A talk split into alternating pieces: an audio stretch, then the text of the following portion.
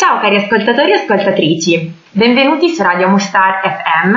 Io sono Francesca e oggi ho il piacere di dialogare con Francesco Lombardi, che ringrazio per aver accettato il mio invito. Un grazie a lei e un saluto ai suoi radioascoltatori. Grazie. Oggi dialogherò con il mio ospite su un tema molto attuale, importante e diciamo così, politicamente molto divisivo, che è la difesa comune europea. Qual è un po' la situazione allo stato dell'arte e quali sono le sfide e le prospettive future. Prima di entrare però nel vivo della nostra conversazione vorrei soffermarmi su, su chi è Francesco Lombardi. Posso dire che vanta una lunga e fruttuosa carriera perché è stato generale di divisione in ausiliaria dell'esercito italiano, ha comandato unità carriste e di cavalleria. Si è laureato in scienze strategiche ed in scienze politiche, ha conseguito il master in scienze strategiche, in International Security Advanced Studies ed in giornalismo internazionale. Dopodiché presso organi di vertice ha sviluppato attività di pianificazione generale, programmazione finanziaria e controlli interni, gravitando sull'analisi dei costi e sull'introduzione delle metodologie e delle procedure della programmazione per obiettivi nella realtà della difesa e sul relativo monitoraggio, nonché sull'ottimizzazione organizzativa e sulla reintegrazione dei processi. Detta così sembra una cosa complicatissima, la ringrazio, la ringrazio molto, ma è normale che il, la difesa imponga ai suoi ufficiali un aggiornamento continuo, una, un continuo stare al passo con i tempi e una formazione che non, ha, non si ferma mai.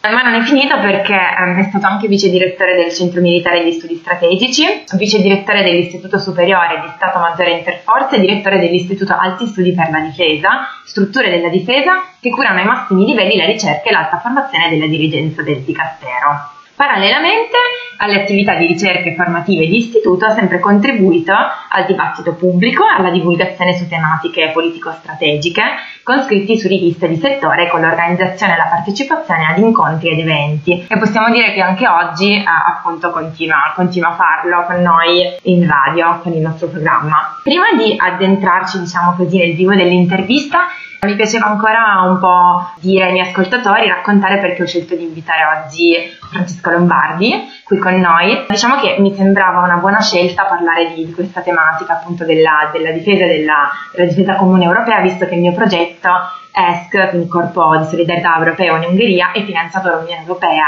e eh, collabora appunto qua in Ungheria con una radio internazionale, Mushtar FM, e i nostri programmi radiofonici diciamo che hanno sempre un focus speciale particolare sulle politiche dell'Unione Europea, quindi mi sembrava in linea trattare anche questa, questa tematica. Del resto le tematiche geopolitiche sono nel DNA, non solo italiano e non solo europeo. E ho avuto poi la fortuna di approfondirle nel Centro Alti Studi di Difesa con gli istituti che lei ha voluto menzionare, di cui ho fatto parte, che in qualche modo si sta riorganizzando allo scopo di meglio rispondere alle sfide del futuro, comprese quelle del, della difesa europea.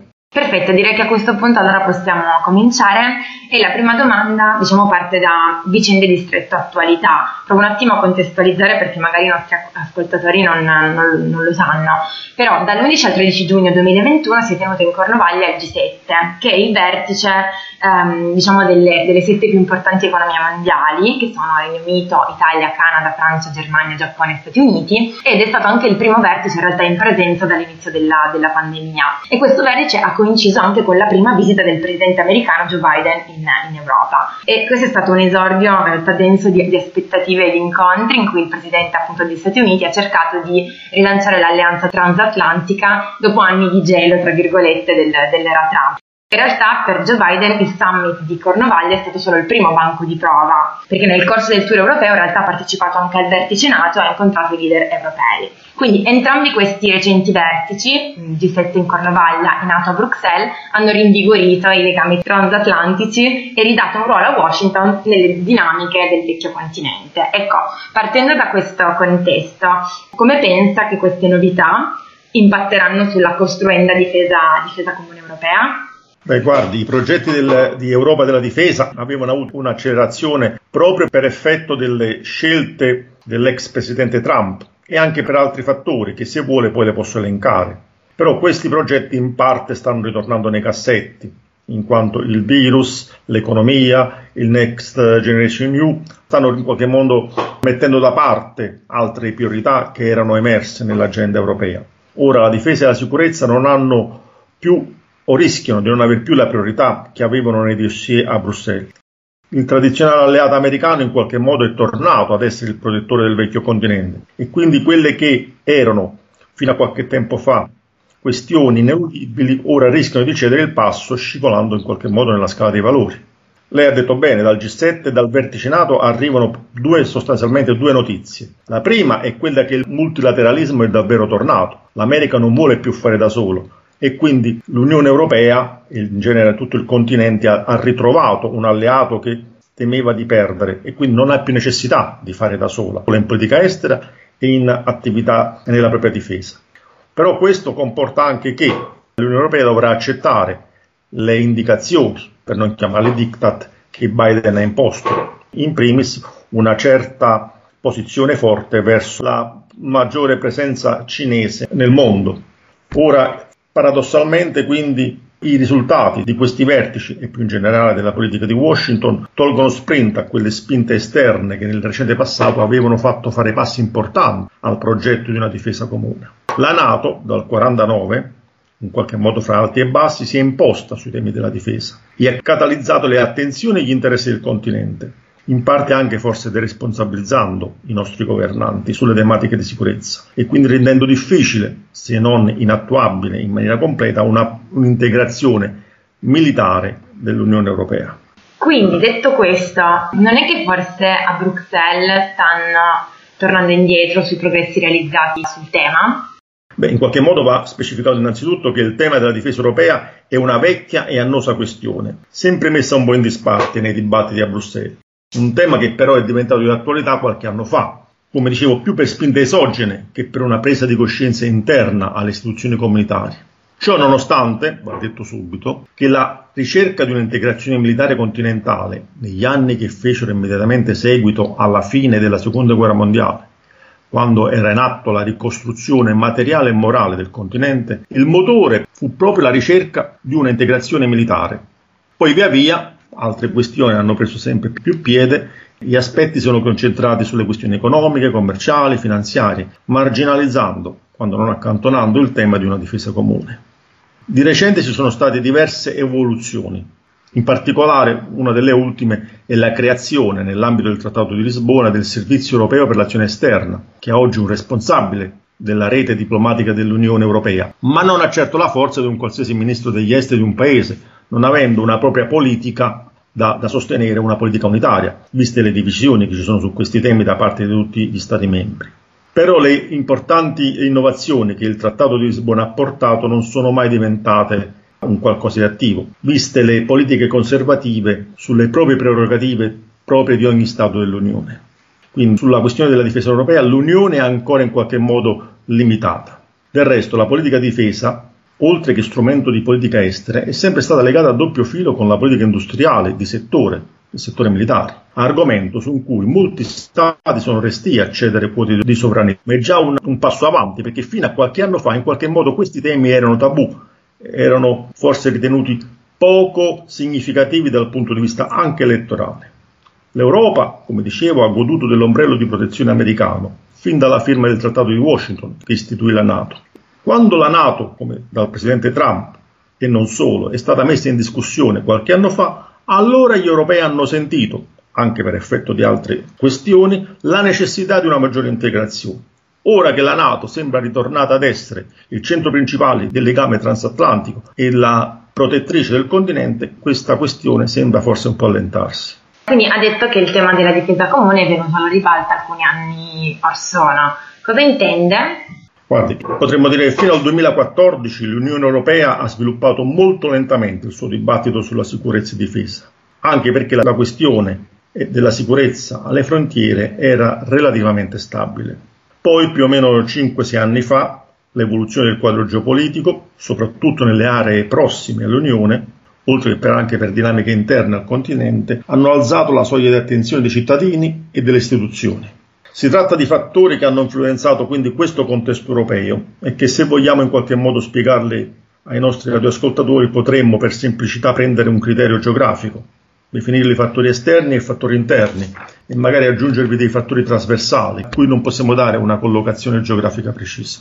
I fattori esterni quindi hanno influito su una ripresa del dialogo comunitario sulla questione della difesa comune sono Innanzitutto la questione russa, che è esplosa in qualche modo con l'annessione della Crimea da parte di Mosca. Va detto però che le relazioni fra l'Unione Europea e la Russia sono sempre state un po' complicate. Fin dalla fine della guerra fredda al 2014 vi sono stati molti momenti di distensione. Del resto la Russia è anche stata vista in modo ambivalente da parte dei singoli stati.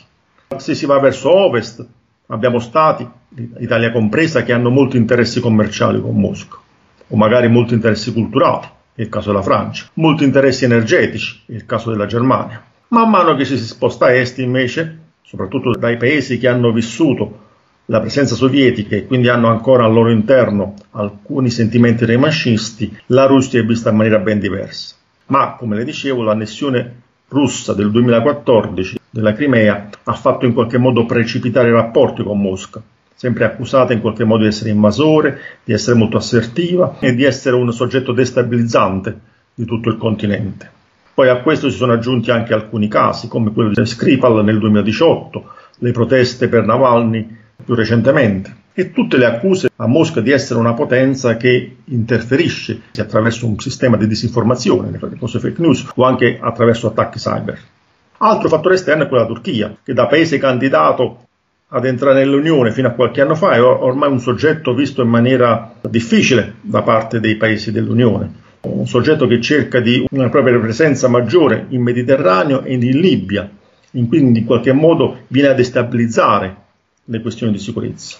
Non va dimenticato poi il conflitto in Siria ed in Iraq, con una serie di foreign fighters che si sono spostati anche dai paesi europei verso le zone di conflitto e che, ritornando nei propri paesi di origine o ai confini dell'Unione, portando una capacità tecnica acquisita nei paesi belligeranti oppure una maggiore radicalizzazione, hanno tolto il sonno a molti sistemi di sicurezza dell'Unione. Le primavere arabe, che dieci anni fa erano viste come un movimento di partecipazione di massa verso una democratizzazione della sponda sud in realtà hanno deluso le aspettative, diventando, il caso della Libia è quello principale, elementi di destabilizzazione ai confini dell'Unione. Vi è la questione degli Stati Uniti, come accennavo all'inizio, il presidente Trump che addirittura nelle sue prime uscite, nei suoi primi momenti di campagna elettorale addirittura aveva paventato lo scioglimento della Nato e anche lo stesso Macron qualche anno fa aveva parlato di una Nato ormai in stato degenerativo.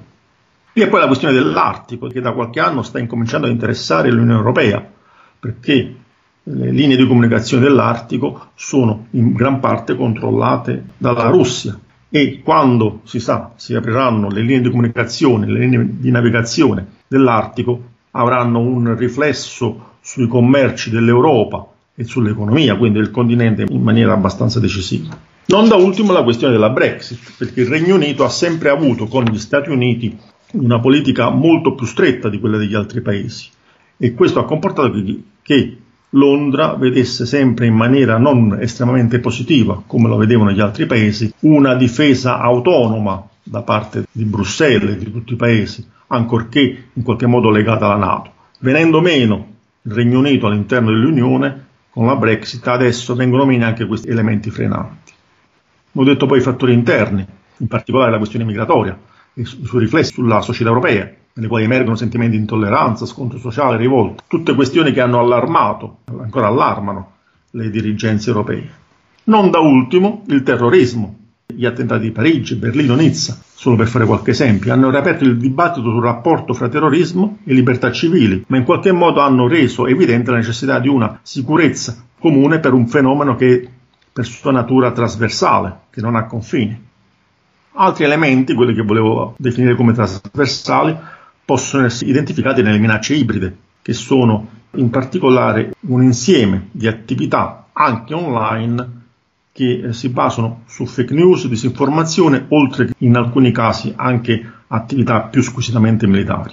Per la loro struttura, le minacce ibride, realizzando attività fra loro coordinate in più domini, richiedono una governance centralizzata e verticistica e quindi anche l'azione di contrasto eventualmente messa in atto, se frammentata, rischia di non avere successo. Tutti questi fenomeni peraltro hanno anche portato proprio nella legislatura del Parlamento europeo in atto a creare una commissione speciale, quindi il tema è abbastanza avvertito. Infine, ma solo come elencazione, la questione delle problematiche dell'industria della difesa, la frammentazione del mercato, l'utilizzo di sistemi d'arma diversi da parte dei paesi europei, la mancanza di una vera integrazione sul mercato della difesa e, secondo alcuni, l'eccessiva dipendenza degli Stati europei da fornitori extraeuropei fanno sì che la struttura della difesa europea, che si regge su vari pilastri, ne abbia in qualche modo a, a venire meno e a soffrire. Quindi tutti questi elementi che si sono palesati, come dicevo, qualche anno fa, hanno spinto in una maggiore attenzione a una politica della difesa più integrata di quanto non fosse stato in passato. In questo contesto, dopo aver esposto i fattori esterni, interni e trasversali, quali sono gli effetti e i risultati? Guardi, per quanto riguarda gli effetti e i risultati, se vogliamo identificare un momento preciso per il rilancio di questo dibattito, potremmo identificare, come dicevo, il biennio 2016-2017. Se vogliamo individuare anche un momento è quello del discorso del presidente, dell'allora Presidente della Commissione Juncker. Nel suo discorso dello Stato dell'Unione, cui diede questo nome, verso un'Europa migliore, un'Europa che protegge, da forza e difende, egli diede il via a tutto quel processo di ripensamento che poi a cascata ha avuto qualche effetto, che magari adesso andiamo a meglio esaminare, nel quadro del, dell'Unione Europea.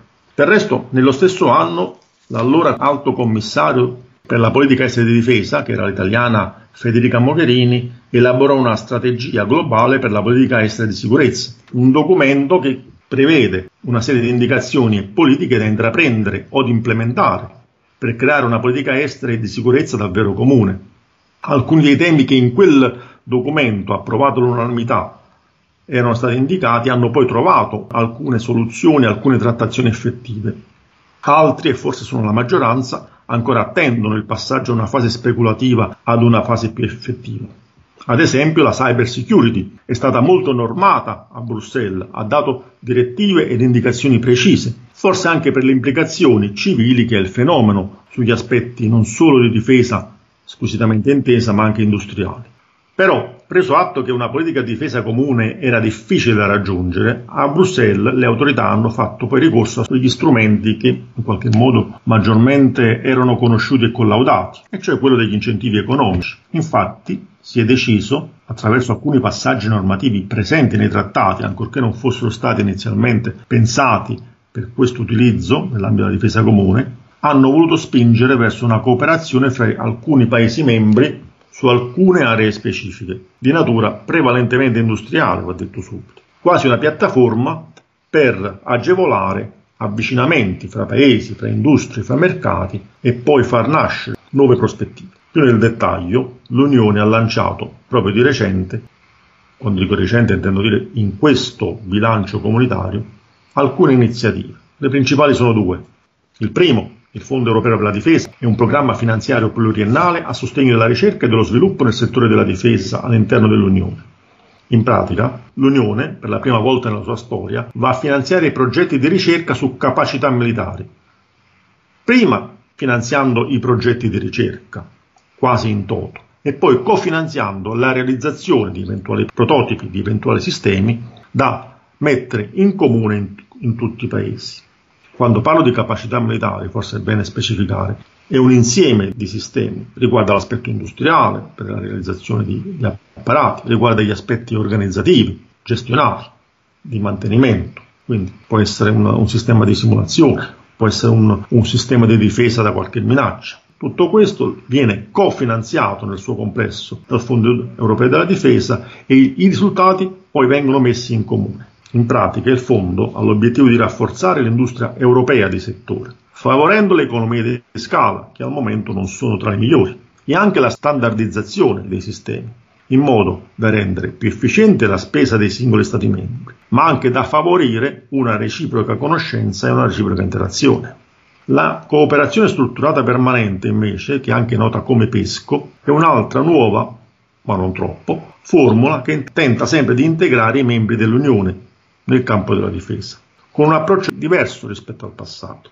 Si tratta sempre di progetti capacitivi approvati dal Consiglio dei Ministri dell'Unione, stiamo, stiamo parlando di circa, al momento circa 50 progetti, sempre progetti specifici, ognuno dei quali viene realizzato da un paese leader con la collaborazione di altri paesi 2, 3, 4, a seconda della complessità e del, dell'impegno finanziario del progetto. I risultati anche in questo caso vengono poi messi a disposizione di tutti i paesi. Qual è la razza di questa scelta e anche di questo impegno economico? Quella di creare sinergie che saranno poi messe in campo in forma cooperativa dai vari partecipanti ai progetti.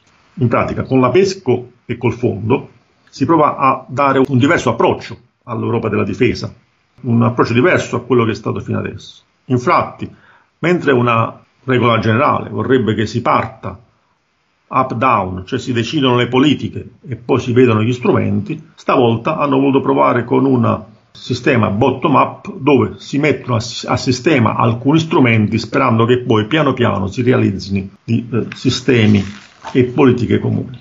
Per noi appunto ascoltatori che non conosciamo bene la materia, quando parla di esercito europeo, che cosa intende? Il termine esercito europeo è ampiamente usato in campo giornalistico, forse un po' fuorviante, almeno per chi conosce meglio questi temi. Al limite, ma proprio al limite, bisognerebbe parlare di forze armate europee. Ma resta il fatto che il tema non è realizzare un'unica struttura integrata. Il problema è sviluppare politiche di sicurezza e di difesa condivise, con annesse politiche di sostegno industriali congiunte. Non è in discussione la capacità degli assetti militari di operare insieme. Del resto, le numerose missioni militari realizzate in tutti i continenti da varie missioni internazionali sotto diversa egida hanno ampiamente dimostrato che le strutture militari sono pienamente capaci di operare insieme. Il punto è, vorrei ripeterlo, squisitamente politico. Decidere strategie, obiettivi, risorse, azioni. I militari vengono dopo, nel senso che poi sono capaci di integrarsi. A riguardo, credo sia opportuno rammentare che sul finire del 99 l'Unione, che ancora non aveva questo nome, decise di costituire una forza di intervento europea in grado di schierare nell'arco di due mesi e mantenere per almeno un anno una forza di 50-60 mila uomini. Stiamo parlando, per dare il senso, di una quantità di uomini e di capacità di quelle che può schierare tutto l'esercito italiano. Era un piano ambizioso, che veniva dalla necessità di intervenire nelle guerre balcaniche che allora stavano prendendo piede.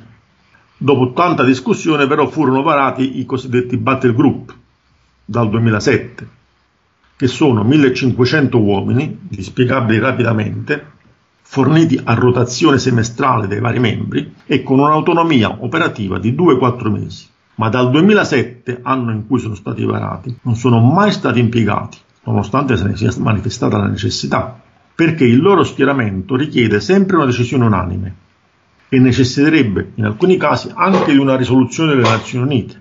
Il vero problema non è nelle dimensioni e nella potenza di fuoco dello strumento militare, ma nella capacità politica di attivarlo e di impiegarlo con norme ed interessi condivisi, che si tratti di deterrenza, per scongiurare minacce, per ragioni belliche.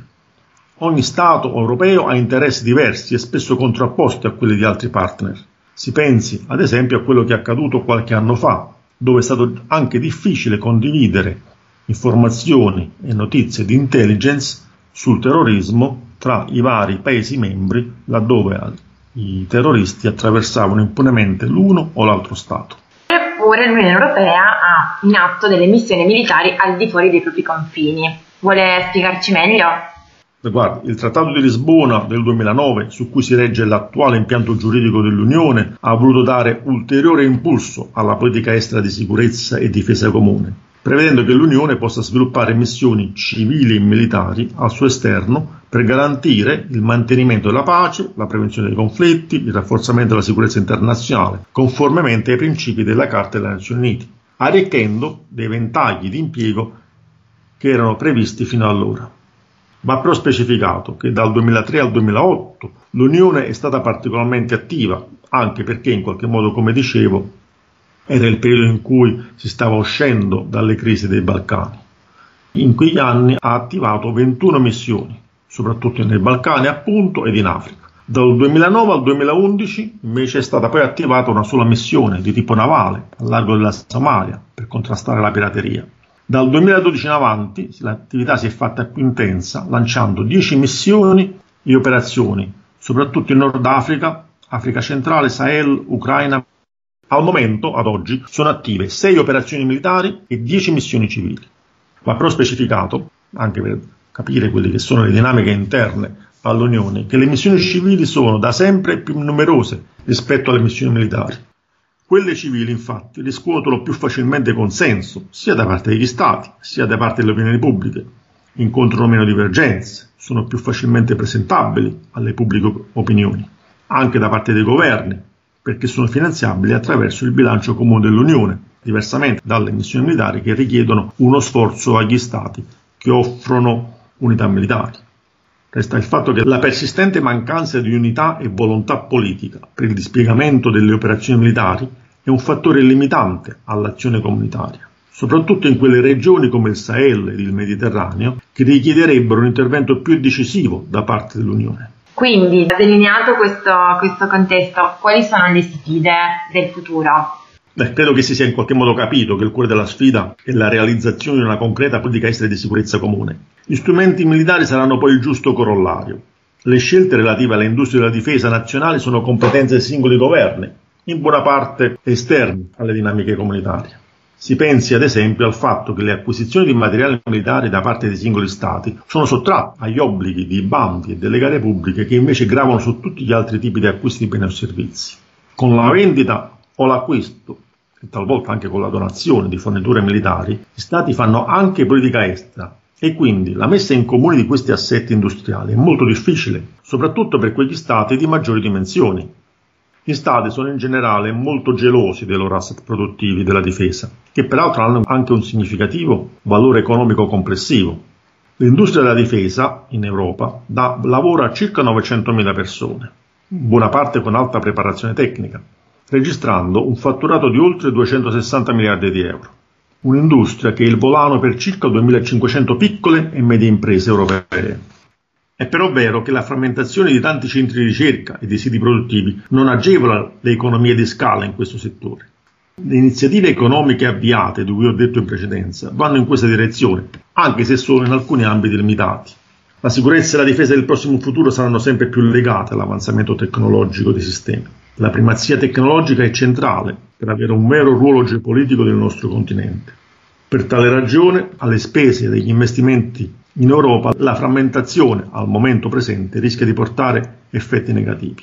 Facciamo alcuni esempi che sono abbastanza noti nell'ambiente. L'Europa dei 27 oggi spende 230 miliardi di euro e servono a tenere efficienti 180 diversi sistemi d'arma principali. Gli Stati Uniti ne hanno solo tre. In Europa ci sono 17 sistemi terrestri di quelli principali, gli Stati Uniti ne hanno solo uno. Questa frammentazione, oltre a non essere più sostenibile in termini di economia di scala, genera quello che è ritenuto un surplus nella spesa continentale di settore, valutata tra i 25 e i 100 miliardi di euro. Quello che appare quindi evidente e che non è più rimandabile non è soltanto l'esigenza di spendere più, ma quello di spendere meglio, soprattutto evitando sprechi e duplicazioni. Ed è anche per questo che circa un anno fa si è avviato un nuovo processo di ripensamento, definito Strategic Compass, per orientare l'azione dell'Unione e degli Stati membri nel campo della difesa e della sicurezza. L'obiettivo di questo documento, al momento in elaborazione, è quello di sviluppare una cultura strategica condivisa, partendo da una visione comune delle minacce che incombono sull'Europa e quindi successivamente dei possibili strumenti per farvi fronte. In questo documento, almeno stando ai propositi iniziali, dovrebbero trovare posto soprattutto gli aspetti militari e di difesa, mettendo a sistema le diverse iniziative che l'Unione fino ad ora ha avviato nel settore. Non potrà comunque prescindere da una prospettiva più ampia, che è quella della proiezione esterna dell'Unione, prendendo atto di quelle che sono le minacce e i rischi in evoluzione. Del resto, i primi capitoli del documento sono stati affidati alle strutture che coordinano attività di intelligence, la distinzione fra sicurezza interna e sicurezza esterna è sempre più evanescente, non solo in Europa. Temi come la protezione delle infrastrutture critiche, la sicurezza dei rifornimenti, l'approvvigionamento delle materie prime vanno ormai affrontati in modo integrato. La speranza è che in questo documento definisca obiettivi chiari e misurabili, almeno in un orizzonte di 5-10 anni, il minimo indispensabile. Reputo che non ci sia nulla da eccepire sui buoni propositi, ma a valutare la bontà del risultato solo vedendo quello che nel documento vi sarà scritto e nel grado di approvazione che esso avrà, perché i vari paesi cercheranno di far confluire in tale documento quelle che ritengono le proprie priorità, spesso diverse da quelle degli altri partner. A mio avviso il documento avrà un valore ed un, significato tanto maggiore quanto più dettagliate e chiare saranno le priorità definite. Qualora si arrivi semplicemente ad una sommatoria di esigenze e di necessità, il documento rischia, a mio avviso, di perdere il suo valore di indirizzo propulsivo verso attività condivise. Al momento l'approvazione definitiva dello Strategic Compass è prevista nel mese di marzo dell'anno prossimo, sotto la presidenza francese. Allora, direi che ci avviamo alla conclusione della nostra intervista e um, la lascio un'ultima domanda e cioè mi stavo chiedendo se dobbiamo guardare con ottimismo o meno ad una prossima difesa comune europea. Vorrei ricercare degli elementi di ottimismo, ma non penso che nel breve periodo registreremo accelerazioni come quelle sperimentate qualche anno fa, che comunque hanno prodotto risultati importanti, ma ancora non completi. Penso che le iniziative come il Fondo europeo per la difesa e i progetti PESCO consentiranno alcuni passi avanti, ma non ancora decisivi nell'integrazione europea. I progetti PESCO anche se a causa della pandemia hanno subito o potranno subire battute d'arresto, dovrebbero essere in gran parte portate a termine positivamente, in quanto è certo che nessuno dei paesi che si sono candidati per guidare lo sviluppo dei vari progetti metteranno a repentaglio la loro reputazione con risultati insoddisfacenti. E ciò quindi mostrerà il valore ed i guadagni ottenibili da una collaborazione continentale. È anche vero però che per i progetti industriali di maggior peso, al momento in trattativa, come il caso del nuovo carro armato o del caccia di quinta generazione, i paesi procedono ancora in ordine sparso, cercando collaborazioni bi o trilaterali, anche esterne all'Unione e non solo all'interno. Quindi molto dipenderà da come verranno interpretate le vulnerabilità che la pandemia ha palesato, avendo creato nuove esigenze. L'Unione ha fatto passi da gigante sull'integrazione sul piano economico, commerciale, produttivo, monetario. A breve avremo anche un bilancio comune con gli Eurobond. Potremmo fare anche una maggiore integrazione fiscale. Eppure, nei trattati istitutivi, il legame più stretto, l'articolo che ci portiamo fin dal 1949, più vincolante, attiene proprio alla difesa comune. Nell'articolo del Trattato dell'Unione, che è quasi gemello di quello della Nato, si legge infatti Qualora uno Stato membro subisca un'aggressione armata nel suo territorio, gli altri Stati membri sono tenuti a prestargli aiuto e assistenza con tutti i mezzi in loro possesso. Se non è necessaria un'integrazione per questo, per cosa? Ringrazio Francesco Lombardi per la sua disponibilità, per averci fornito questo materiale informativo, per averlo condiviso con noi. Spero che mm, i miei ascoltatori abbiano gradito il programma di oggi. Ringrazio appunto anche tutti gli ascoltatori che invito a seguirmi tutti i lunedì dalle 18 alle 19 su Radio Star FM. Grazie a lei, un saluto a tutti. E io saluto tutti quanti e vi ringrazio per essere stati presenti oggi.